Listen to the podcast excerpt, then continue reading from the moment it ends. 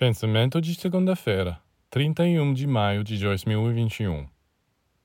Se muitas pessoas têm tanta dificuldade em praticar os exercícios espirituais, é porque não sabem como se colocar na atitude interior adequada.